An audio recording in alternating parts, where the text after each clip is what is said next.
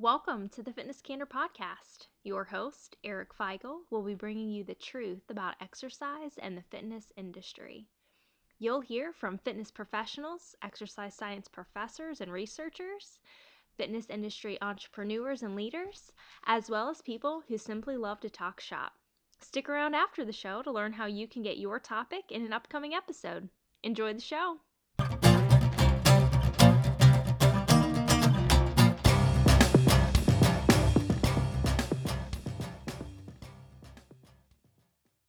Hey, everybody, welcome back to Fitness Candor Podcast.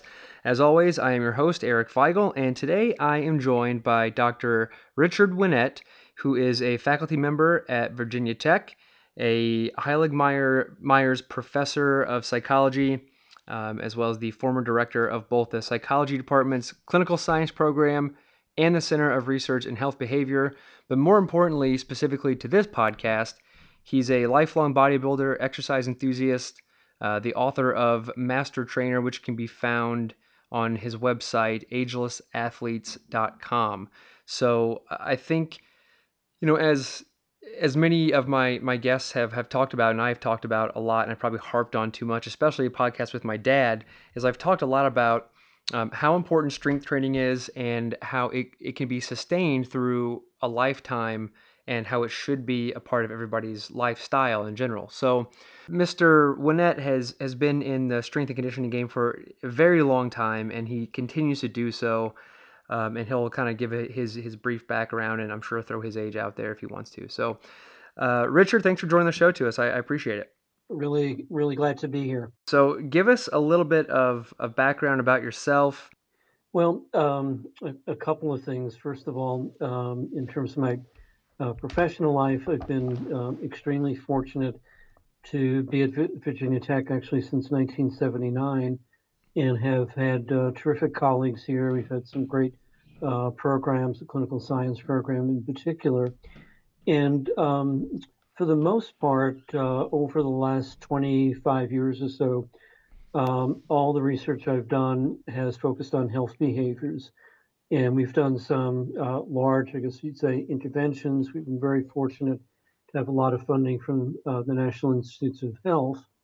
And in more recent years, with, with some uh, terrific collaborators in other departments, um, we've really done some very good research on the health effects of resistance training.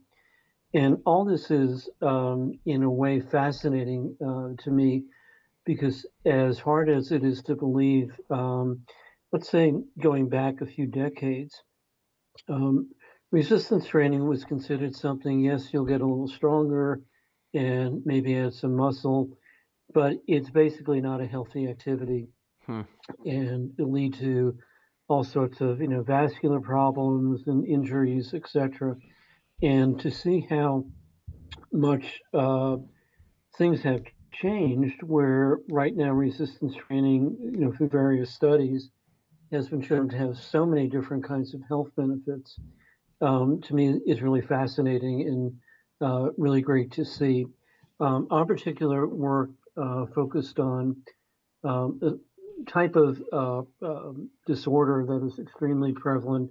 It's called prediabetes, um, which again, prevalence rate is particularly high in people in their 50s and 60s, but even younger. And the traditional intervention for that is um, a diet, which sometimes works, sometimes doesn't work, and uh, basically walking. And again, uh, there is certainly some, you know, efficacy, you know, for that.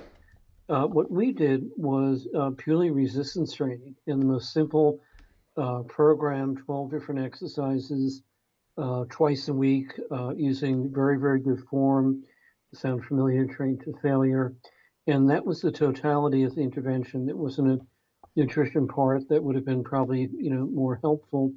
But we're able to show some uh, very good results in terms of about a third of the study participants over um, a couple of year period becoming what's called um, normoglycemic. Um, mm-hmm. In simple terms, they're no longer pre-diabetic. And obviously, there are other uh, benefits we saw in, in terms of increased strength, some uh, modest changes in body composition, and decreased blood pressure. So this is just one simple intervention, and to see all those uh, health benefits is really um, critical. The other thing, which is something um, I'm also interested but really have not um, studied, um, one of the things, again, as people get older, uh, that they may hear about or trainers may suggest is, quote, functional training. Mm. And it sounds really great until you really look at the literature and realize there is no one functional training protocol. Right. And when I looked at this, um, going back maybe six or seven months ago, um, over a lot of years, there really were only about 13 uh, good controlled uh, trials with functional uh, training and looking at different outcomes. By way of contrast, uh, there are many studies on functional abilities in older adults and resistance training, and the results look very good because a lot of the problems are loss of strength. And then you have a you know specific component to a task, but if you don't have the strength, you're not going to be able to do any of it. So right. again, I think rather than being on the periphery of public health uh, as resistance training remains still today, um, there's some of us who'd like to see it really at the center. Yeah, as it should be too. I mean, and I, I do kind of want to dive back into that first study you were talking about because um, I'm I'm very interested in uh, learning more about the sets and the repetitions and how many days a week uh, people were participating in that. But uh, tell us a little more about your personal um, longevity in in uh, strength training and how you got started. Um, I got started in um, uh, literally almost 60 years ago and uh, it sounds like your you know typical kind of story, but um, in this case it's completely true. So as a uh, close to 13 year old, I was uh, very small. I'm still uh, as small as an adult, but I was several inches shorter as a 13 year old. Um, kind of, you know, and again, it's sort of disparaging to say sort of a uh, roly poly, so to speak. Um, and uh, my mom, who was who I was always very close to, said, uh, "What do you want for your birthday?" and I told her uh, I wanted a set of weights. And uh, to my mom's everlasting credit, uh, rather than saying, you know, that's crazy, you know, who, who, who in the world does that? Um, she actually said, okay. So uh, we went to the department store uh, got a set, you know, small set of, um, you know, Billard barbells. Came with a bar, uh, maybe 100 pounds of weights, two dumbbell handles, and uh, that was really the start. I mean, it, it's um, incredible, you know, to think of that. You know, what I would have done if my mom said, "No, you know, you're you're crazy," etc.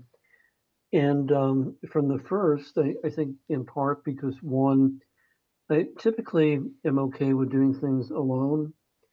So this was in uh, the weights were actually in a laundry room in their house, and um, I, you know, came with a set of instructions and um, was immediately, which was good, pretty responsive on the strength side. Sure. And um, you know, things sort of went from there. I really never stopped, and just really continued. I have uh, have had a lot of um, different incarnations over the decades and uh, but I really never stopped the resistance training. I did for a period of time, which I uh, regret, from around 25 to 40, and you sort of have to know the era that was. Um, did a lot of uh, long distance running, which I was never very good at, and um, actually never particularly liked doing. And um, it was not an era where people were doing a lot of um, short distance and sprinting. And even though, for example, when I got to Virginia Tech when I was 34, um, on Fridays I typically went to, uh, they had an indoor field house. And the summers it was great because it was so hot outside.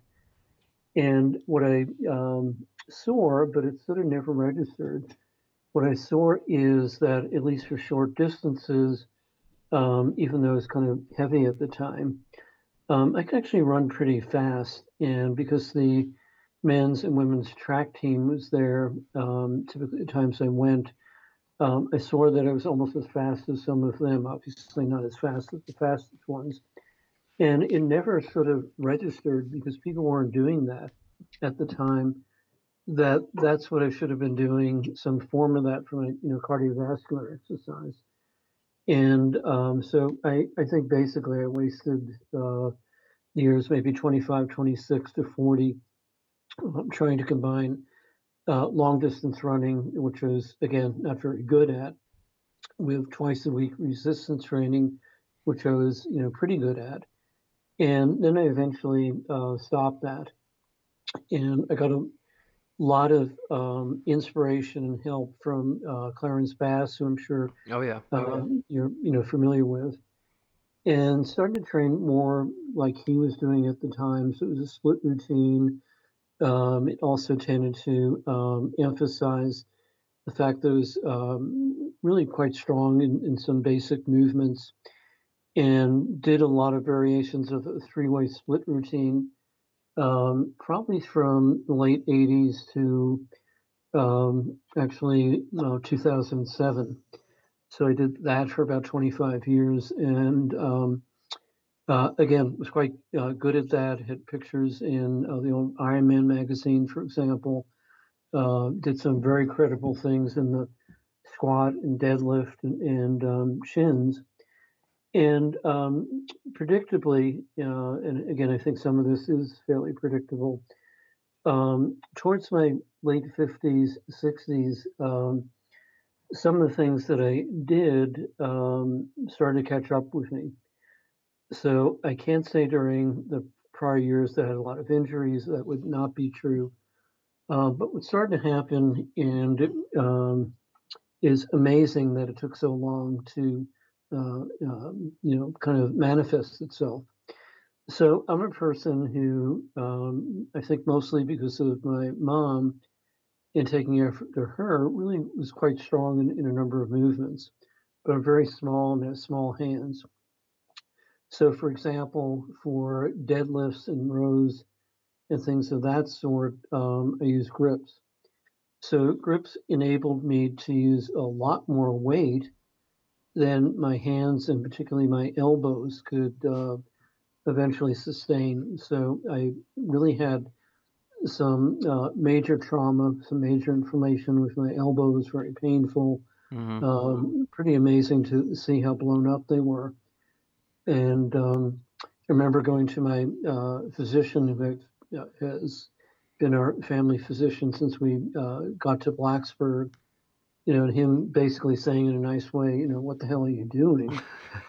so uh, that was sort of the, you know, end of that incarnation. And around that time, um, I started to, you know, think about this. I had a lot of help from uh, Ralph Carpinelli, that some people may be familiar with, with uh, Ralph.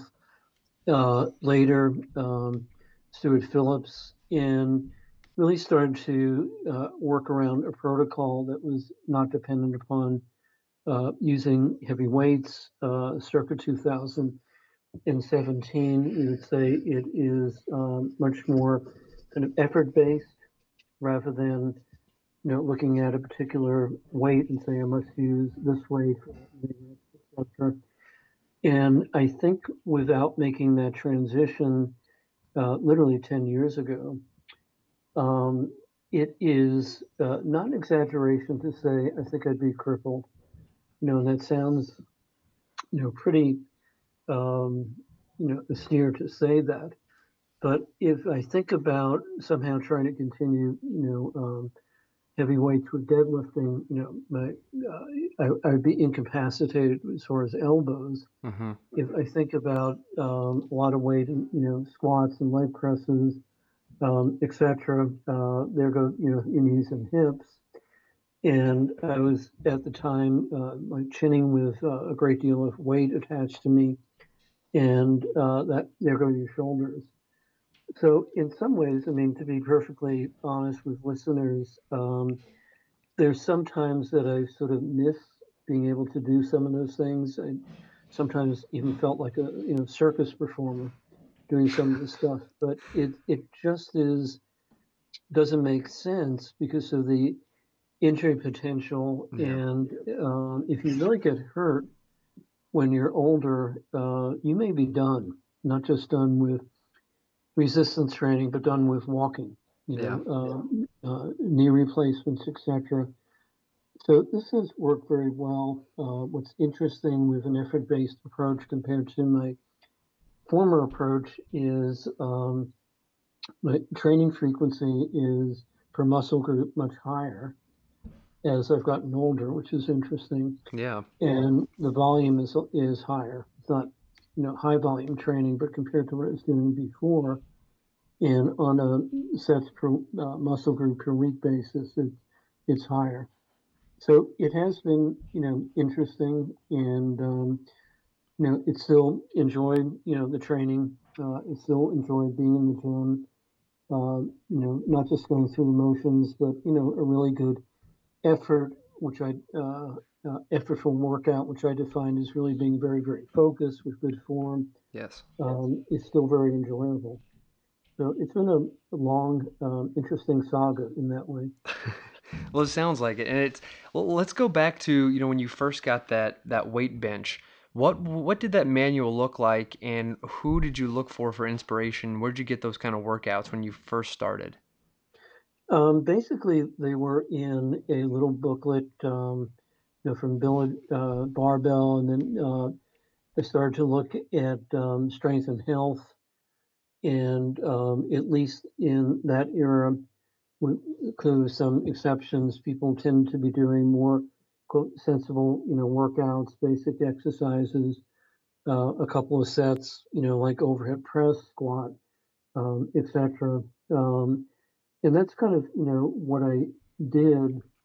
Uh, there were times now, sort of looking, you know, in my later teen years, where um, I foolishly, like a lot of people, uh, tried to do, uh, you know, very high volume routines, 15, 20 sets for muscle group, um, which again was crazy, left me exhausted, uh, didn't respond to that at all. Um, and uh, I'm glad I did not keep you know trying to do that.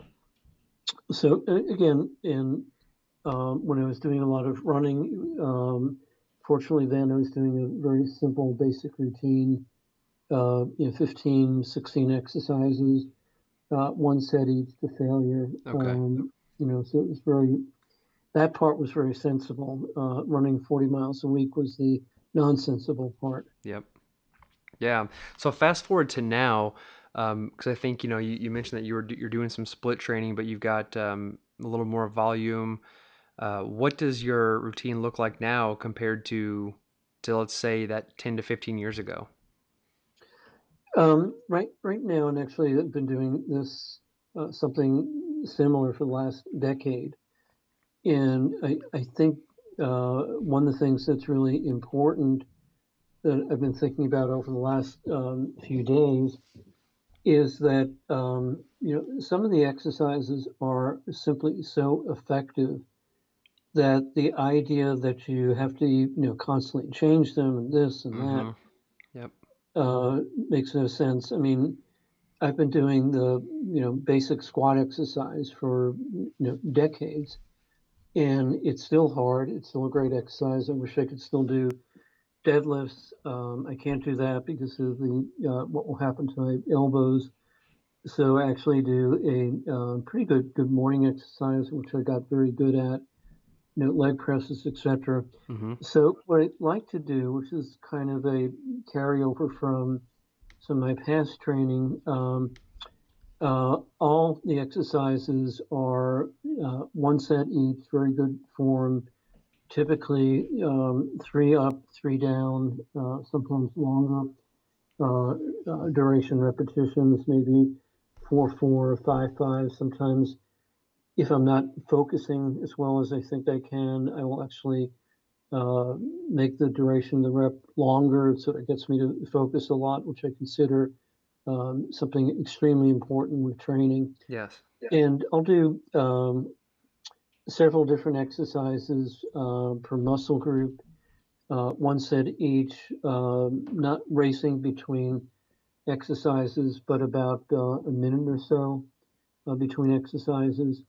And um, the only thing that's different, which again I think is sort of important to note, um, uh, I do warm up, and I do a, a, start my lower body training with squats, which I've done for forever, and still, you know, a great exercise and you know conventional free weight squat, and then I do a good morning exercise. In the same you know setup with a rack, and uh, the only thing that's different there um, between those two exercises, I'll take about a minute and a half, sometimes two minutes. Um, and the reason is if I just took a minute, it's simply too hard. Um, uh, I don't want to make training uh, aversive. I want to make training something I look forward to rather than something I dread. And if I'm taking, what, 30 seconds more um, between those two sets, you know, fine. Uh, you know, that works very well. And the rest of it, because now I'm in a um, commercial uh, gym uh, rather than years before when I had a, a, fantastic home gym, you know, sometimes someone's using a machine and it's sort of the next thing you're supposed to be doing. And rather than standing around and frankly getting bent out of shape, um, I'll just change the order. Yeah. So there's no reason why I have to do, um, you know, the seated row at this particular instant is instant if someone is using it. You know, uh, later is supposed to do like the overhead press. So I'll do the overhead press first and come back to the dips and things like that.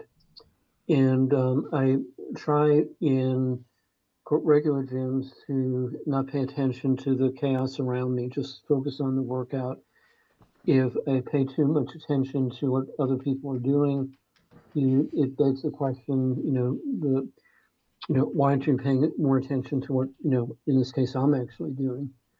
So um, the reason for the split routine, I've always liked to train that way. I don't think there's any great benefit. The thing that I do like about it is that, um, particularly with the um, squat, good morning, and the leg press, I put a lot of effort into it and not feel that I am um, too tired after some other lower body exercises to do um, justice to upper body. Um, but to tell the truth, um, sometimes, not all the time, when I uh, travel, I simply do the whole thing, some uh, form of you know putting all the exercises together. Yeah, well, I mean, I'm looking at um, you know your sus- sustainable uh, training article and that kind of you know just what you described um, day one uh, is your lower body day two would be upper. It looks like you take day three off then day four is your lower body. And you go back to um, upper body on day five. And i recently which by the way seems extremely sensible. I mean uh, everything that you're doing there's nothing out of this world. There's nothing that takes a ton of thought, which I think most people, and you and I had this conversation uh, last week. Most people right. take, you know, they they'll go into a gym, and if it's not the latest flashiest thing, then they almost think that it's not worth it. You know, like they they'll look at you like, oh, you're doing a um whatever a low back extension. Oh my gosh, like that's so outdated. I'm like, what does your low back do that mine doesn't? I don't understand. So, no, fo- I, I, I, agree. You know, fo- focusing on what your body does and then finding the most effective and safest way to train that um, is ideal. I don't think it needs to be this big. Let's find the biggest, baddest thing we can do, the craziest looking thing we can do that takes 15 minutes to set up and do that, um, you know, for 15 sets. So, to, to kind of piggyback off of your exercise program, I recently started training um, myself the past about month and a half um, in a split routine. And I'm I'm kind of a Mr. Full Body um, hmm. training training person, and and I still advocate that for you know, all of my clients. Um, you know, now if somebody came up to me and said they really really want to try a split, okay, we can try it, but for most people, full bodies, I think the way to go um, in your when you're in a time crunch. But for myself, I've been doing um, a Monday, Tuesday. My Monday is I just do upper body press day. Um, three, maybe four exercises, including mostly chest and including um, shoulders.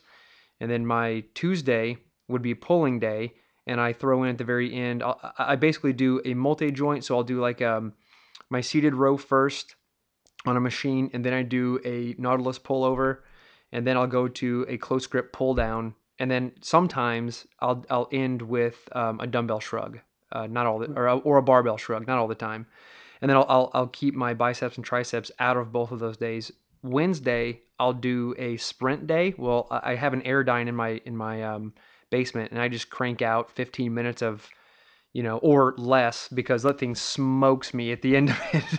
but I'll do my, my Airdyne. And then on Thursday, I'll do um, legs, and it's usually a little more uh, in terms of exercises. I'll pick, uh, you know, leg extension, um, hamstring curl, which I'll do single joint, and then I go to my multi joint, which is a leg press. Um, and then maybe either a dumbbell lunge or a step up to get a little bit more glute, or I'll do um, you know, like uh, a deadlift at the very end, just just to target hamstring and, and glutes a little bit more. And then on um, Fridays, I usually just hammer a one set upper body push pull. And then Saturdays I rest, Sunday I rest, and then I kind of repeat. And right now, I tell you, for you know the longest time, I, I kind of didn't really I think think I would get much out of uh, you know something like that. But my my workouts are lasting around I would say I did one today and it was 26 minutes and I was huffing and puffing. I took a minute break between each exercise and um, I, you know I feel great. I feel feel strong and I'm I'm seeing some physical results from it. So um, yeah, what what you're talking about I think is is definitely sensible and long term it's extremely sustainable and most people might think this you know working 4 days a week eh, is you know a little over the top maybe they don't want to be in the gym that much and and I, I understand that. Now, this is coming from two people who've been training for a very long time, you in particular, you. So you found what works for you and what doesn't work for you, what you enjoy, what you don't enjoy. So there's a lot to be said for that. No, I, I agree. I mean, um, and the other thing to be, you know, very honest about it um, is um, being in academia, my schedule is fairly flexible. Mm-hmm. Yep. And therefore, for example, um, in the morning, I don't have to get to the gym at the crack of dawn. And I've uh, always been able to, uh, now that I no longer have a uh, large home gym, to get there when sort of the early morning crowd is no longer there. So it, it's fairly easy to do a workout and they're short. And, um, you know, basically, I like doing that. I like starting the day with something that generally I'm going to be, you know, pretty successful at and sort of sets the stage for the rest of the day. And what I'll do, which is um, a little bit different, is the average actually number of workouts is um, usually around five a week. And the way that comes about is I typically uh, do the, you know, uh, lower upper body day off, uh, lower upper body day off, but I don't take uh, often don't take the uh, two days off. Okay. I will if I'm not recovered or feel sore because then it, it's going to be totally counterproductive. Right. Um, but um, capable of doing that with the caveat is it depends on actually getting some uh, decent sleep. Um, and if you're not recovering and training when you're uh, obviously still sore, you know, you're simply going to go backwards. So even though one could be extremely enthusiastic, love to be in the gym, um, if the signs are you're getting overtrained, it's, it's not a good thing to you know to do that. No, yeah, you can't you can't push with overtraining, and it's such a slippery slope too because people exactly. so just they, they want to push push push all the time, and it's uh you know, and I get that that mental attitude, I understand that, but you know, to take back off and have rest days, complete rest days, when you just get out and enjoy yourself. You know, people have activities they like to do, and that's that's what strength training should be about. It should only benefit those kind of things. Um, I, I do want to get to something that we mentioned earlier, uh, the very beginning of the podcast. You mentioned um, you did a strength study, so I I want to touch on that and because um, I think you know there, there's more and more research coming out about basic simple strength training and the health benefits and you you hit on a couple of them. You know, blood pressure, um, diabetes, and you know, there's the list goes on and on and on. So, what did that study look like in terms of sets, reps, and frequency? Um, it was extremely simple, and the major interest really was not so much could we to be honest, get results within a supervised setting, which uh, the answer is, you know, probably better than uh, almost anyone is, yeah, you can get very good results. Of course. So this really was um, uh, on behavioral side, and I'm a psychologist, um, a lot about long-term maintenance. So the setup is um, basically uh, with uh, some terrific collaborators in other departments and other disciplines. Uh, we have a lab gym in Roanoke, Virginia, which is around 35, 40 miles from here, and where now uh, part of Virginia Tech is. And uh, we had a 170 participants Wow. and over um, a couple of quote waves of participants. Uh, they first go through supervised training in the lab gym, uh, which consisted of actually uh, all Nitro Plus equipment, not a uh, PR person from Nautilus, it was, you know, good equipment. Yeah. Um, they were taught to train in a very particular way, which is not locale. You see people train in gyms, which is pay attention to what you're doing, pay attention to the range of motion, use a repetition format that was again three seconds for the concentric part, three seconds for um, uh, the uh, eccentric part, uh, no pauses, smooth repetitions, uh, train to failure, which was defined in this case as the last good uh, repetition you can do in good form. And basically, there are 12 exercises twice a week. That's the Mhm. supervised part. And then um, what pe- people did, there was a uh, pre-assessment, baseline assessment, post-assessment. Uh, there uh, were in the area uh, a number of quote um, approved health clubs and gyms, including the uh, the various Ys in the um, Roanoke and Salem, Virginia communities. And people would pick a place to train, which they paid for, and typically they got um, you know a slight reduction. And they would train on their own for up to a year, follow them. There were two uh, post uh, follow-up assessments, uh, literally head to toe uh, exams. And we're interested in um, adherence. We're also interested in, uh, again, people going from being pre-diabetic to uh, normal uh, glycemic control. And uh, they weren't just let off on their own, in which case I think you would have seen a drastic drop off. hmm But we had different, quote, theory based approaches, which is uh, pretty much my specialty uh, for maintenance, which included um, some very specific ways to plan their workouts. Uh, we had um, some initial training. Train, train would actually go to their new facility uh, with them to make sure they knew how to use the new equipment, which was often different from what was in the lab gym. Uh, they had to report their um, workouts to the Resist Diabetes site, which is no longer operative. Um, they got feedback. Uh, if there were particular uh, problems that they're having, they uh, reported those. And we also had uh, very, very brief um, uh, interspersed phone contact with people. So we had a follow up coordinator. And the follow up calls were about 10 minutes. They simply focused on their training, what they were doing. Uh, the follow up coordinator, with obviously people's permission, uh, was able to look at the training data that people put on the Resist Diabetes site. And if there are any issues or problems, uh, work those out. No pun intended, but I think that was very important. and also, um, what people did, among a num- number of things, um, when they went to the site, at least uh, once, preferably uh, twice a week, uh, was also indicate things, uh, their expectation of being able to uh, train, uh, continue to train twice a week. Uh, they did a number of other ratings, and uh, if you're one of our staff, or in this case, the follow-up coordinator, you're looking at um, people coming up, and you see on the site their expectation rating coming down. I think they also did an enjoyment rating. Um, if you don't respond to that, they're going to be lost. You know, if someone is basically saying my confidence in my expectation to continue to train twice a week is, you know, is a one to 10 scale where it had always been a seven or eight, which is pretty good. Now is a five. Mm. Um, if you don't respond to that very quickly, uh, they're done.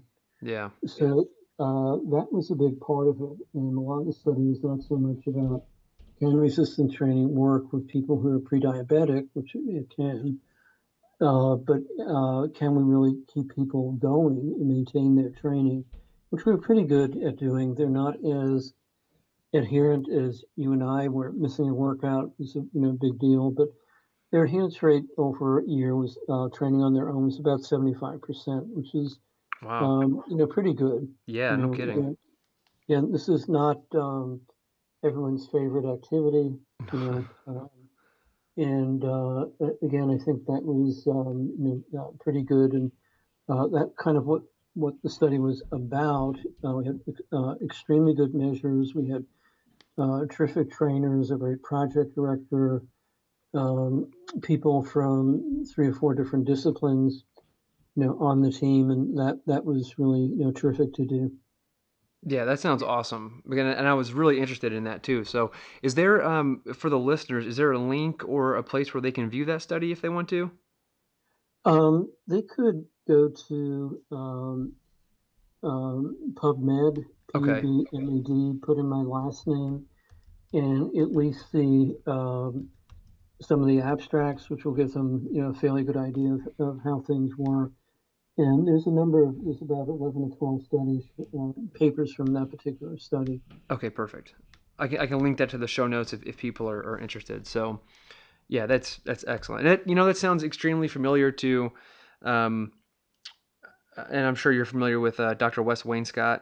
Yeah, Um, exactly. yeah, so Yeah. I mean, he that that's you know right up right up that alley. So I mean, I'd I'd be interested to checking that out too. So, um, but look, Richard, I, I know we're we're kind of winding up on time here, so I I wanted to thank you again for sharing some knowledge and and really I'm gonna kind of give a shout out to my dad because I posted a, a question on some on social media a couple weeks ago, and I just asked like, "What do you want to hear on the podcast?" Because you know I kind of want to do something a little more geared towards what people are wanting to hear rather than what I wanted to talk about. And my dad being in his mid fifties, you know, and he's a quote unquote aging athlete and uh, very active, very fit, still very strong and mobile. And he just said, "I want to know a workout program. What are the best exercises for someone in their 50s?"